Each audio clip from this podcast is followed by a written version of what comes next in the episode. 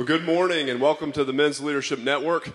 Uh, we're glad you could join us. I want to issue a uh, special welcome to all the satellite campuses. Anyone watching online this morning, welcome to everyone meeting in Cool Springs at Bricks. Anyone downtown in Nashville at Flavor Catering or in Nolensville at Highway 55, welcome. We're glad you could join us. Uh, before we get started this morning, I want to remind everybody we will take some questions. So if you have questions for Bill today and you want to get them to us, you can do that two ways. One is to tweet those in the Twitter handle is at leadership underscore net, or the email is questions at mensleadershipnetwork.com. Uh, right now, I'd like to introduce our speaker today, Bill Lee, as he uh, talks to us about being prepared to lead where called. Born and raised on a farm in Franklin, Tennessee, Bill Lee never ventured far from home or from the principles and values on which he was raised. Upon graduating from Franklin High School, Bill went on to earn his bachelor's degree in mechanical engineering from Auburn University in 1981. That same year, he joined the family business that his grandfather founded in 1944, earned a master plumber status, and held several roles at the company. In 1992, Bill became the president of Lee, Lee Company, which at that time had revenues of 20 million. Under his leadership, Lee Company grew to become a comprehensive facilities solutions and home services company employing more than 1,100 people and earning $225 million in annual revenue. Lee Company was named one of Tennessee's top five best companies to work for in 2006, again in 2007, and again in 2014, and was named Nashville Business Journal's Best in Business in 2011. Nashville Business Journal also recognized Bill as the most admired CEO in 2015. And In February 2016, Bill retired as CEO to serve as chairman of the company. Retirement hasn't slowed him down, however.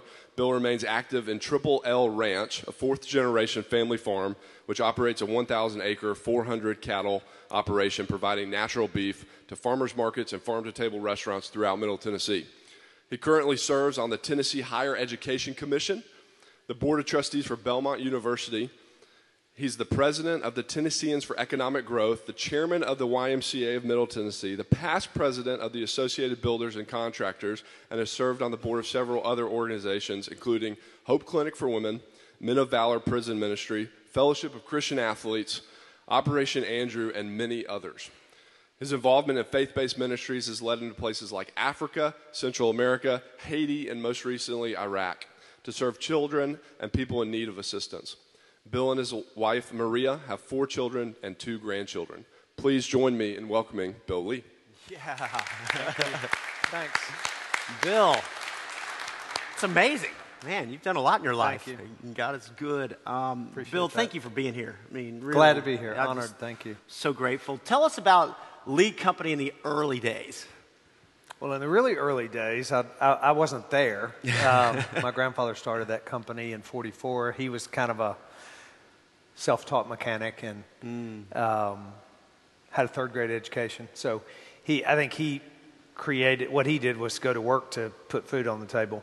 His two sons went to Vanderbilt. That would be my dad and my uncle, and they um, came to work in the 60s. And then, really, it, he, he if he laid the foundation, they, they kind of built the first floor, and then I got to come to work there in the 80s and uh, build on that. Um, early on, I, when I came to work there, we probably had 60 or 70 employees, and um, there was a cultural foundation that had been laid, and I just had a privilege of uh, building on top of that. It's amazing. Hmm. It's amazing. Well, you have built a lot. I mean, to hear the number of employees today and to hear revenues today, and um, and, and just thinking about that, and most admired CEO. That's that's a huge honor. But it, how has your job and your life changed through that time? Because having 60 employees and then where you are today, it's you've seen a lot of transition, Yep. um, both on the job front, but also on the life front. yeah, I'm getting old. Which is what that means. I um, yeah, I came to work there. We were a really kind of small company. And so my job changed a lot as the years rolled on. I, I mean, there's p- different phases. One was it kind of coming to work as the boss's son, and and the period of time where you grow into leadership with folks that you knew when you were a child, and they were working in your family business, and then you you realize they realize and you realize that you're probably going to be uh, in a position of leadership there, and that's a really interesting spot to be. Uh, taught me a lot about. It- It's really where I first started considering what servant leadership is and the unique um, the unique challenge of being watched and at the same time you know and people seeing if you really are going to go through the process to become a, a leader for them. And it, it, was a great season of my life. Then there was a then there was a transition between I, I became the president of the company in 92 but my father still owned the company and really still ran it when I became that, when I got that title. So there was a seven year or so period of time where he was letting go mm. and I was really taking over. And we have two really different styles, but it was his you know, he, it was his legacy and his identity, and that was a really interesting family business transition that was very difficult at times, but mm. he and I had a great relationship, continued that. So that was a was an interesting challenge, but really a good one that I learned a lot about. Then I had the most then then I was leading and running the company. My father retired in 99. And in 2000 I had um, a really tragic and terrible thing mm. happen in my life. My wife was my first wife was killed in a in a horseback riding accident with my youngest daughter, and uh, I mean, my youngest daughter was not, she was injured, but not, not killed. So I lost my wife wow. in the middle of my career and in the middle of my life. And um, it was a really difficult and painful and uh, life devastating event. But it was also, you know, God's a redeemer, mm. and it was a powerfully transformational period of my life. And I kind of left my business for the most part for a couple years to help take care of my kids. I had two or three things occurred. My oldest daughter then attempted suicide after her mom died, and that mounded on top of, you know, the, the current, the already difficult time. And, and then my business, I left for a couple years basically to take care of my kids. And my business got in trouble. And um, we can talk about that later, but that, that, that season was a really interesting transitional time for me. It changed my whole life. Mm-hmm. And I kind of came away from that season with a new perspective and a, and a new understanding of what mattered and what didn't. So, from a business standpoint, I came back to the business after a couple of years. We were in, we were in a really difficult spot, but once again, you know, hmm was a learning opportunity, and I learned a lot about business and about difficult decisions. We, we laid off 400 workers in 14 months. Wow. We cut a company from 100 million revenues to 65 in a, in, in a year. And we, uh, we went from a really, really tough place to sort of a, not a new beginning in, in by any means, but a, a reset, mm-hmm. which, um, which taught me a lot about what a company should look like, the mistakes that we had made before, and fortunately, we survived that period of time, and it allowed us to become uh, a much stronger company and uh, be in a much better place today. So then, the last period of leadership in my life in the, in the in the company has been the most recent period where mm. we came through that season and now to uh, the place where we are today. Wow! Praise God. Yeah, yeah. praise God. That's right. I mean, yeah. Um, how, how have you seen your, your, your leadership grow through the years? I mean, spiritual leadership, but also your yeah. leadership at your company, with your family. Um, I think I have.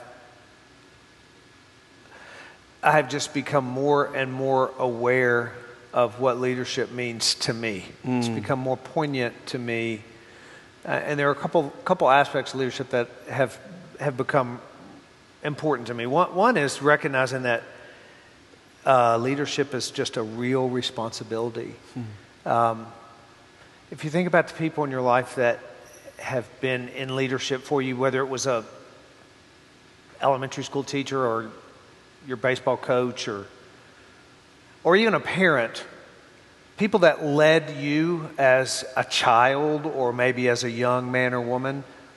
Um, those people have profound effects on you. They, they, they can negatively impact you, and most of us can think back on an experience we had with someone who was in a leadership role in our life that, that really negatively impacted us. Sometimes, some people tragically negatively impacted. And sometimes you think back on people that have been in a leadership spot in your life who have really inspired you or changed your life. Um, leadership has a real responsibility to it. Mm-hmm. And regardless of whether you're leading your family or leading your friend group or leading your company or some organization or some subset of an organization, it's a real responsibility. Mm-hmm. And I've the older I've gotten and the more I've watched leadership, I've realized, and, and therefore I take it really seriously. Um, so that's something that is continuously maturing in my thought process about leadership. I've also realized that for me personally, leadership kind of begins w- with leading myself. Um, if I'm not in a good spot, it's really hard for me to be an effective leader. It's really hard for me to be an impactful leader. It's really hard for me to have a positive impact on somebody's life if I'm not in a good place for me. That that's spiritually. If I'm in a, mm-hmm. and we all go through, you know, ups and downs in the, in our spiritual life, but if I'm not in a good place, mm-hmm. then, or if I'm not in a good place in my marriage, or if I'm not in a good place, I'm a guy who likes to exercise and stay in shape. It's become kind of part of my lifestyle. If I'm, if I'm not working out or I'm not feeling good physically, if I'm not in a good spot, if I'm not leading my own daily personal life in a way that I know is what makes me uh, sort of on top of my game, then I'm, I'm not going to be an effective leader. So that's, that's something I've learned, mainly by not being in good places and seeing the result of it on my, my leadership. Um, yeah, and then finally, um, well, yeah, we can we can talk about that later. I think that's probably the biggest the biggest growth that I've seen in my understanding of what leadership is. What I was going to say finally is that you just have to be true to yourself. The the older I get, the more I um, understand myself and my role, and kind of get the, the big picture. The more I remember that, you know, I, I just have to be I have to be true to God and true to myself, and that's hard to do. It's hard for me to do. There are um, temptations to be to try to appear different or be, be something different than you really are not be really true to yourself or to be um, pulled away from the center. And that's a little bit the reason i hesitate to share that is because it's a little bit about leading yourself. But yeah be true to yourself That's that's powerful. Yeah. Bill, that's thank you yeah, yeah, and that's a, a word for all of us. I mean that Yeah. you know, and that's every day, right? day. I mean, every day, and that leadership matters. I mean, Yeah. you know, and I think we can all think back to a coach or a teacher, but now we're in those positions. Yeah. You know, whether we realize it or not, whether Yeah. we're coaching our kids' soccer team or whether we're leading a division at our company. Yeah. Um, we are those people now. right. You know. that's exactly So, right yeah Um, and I appreciate you talking about um, your first wife and, and how that taught you what really matters in life. Because I don't think we get that sometimes. you Yeah. know? Um, that perspective of um, when you lose something that's one of the most valuable things in your life, then the other things that are not very valuable kind of really lose their meaning. And um, there are, and, and so then you find yourself sitting there realizing that there are just very few things that matter. and it's helpful because you kind of walk away from. I, I, I've shared this story a, a bunch of times where I, I stood in a little family cemetery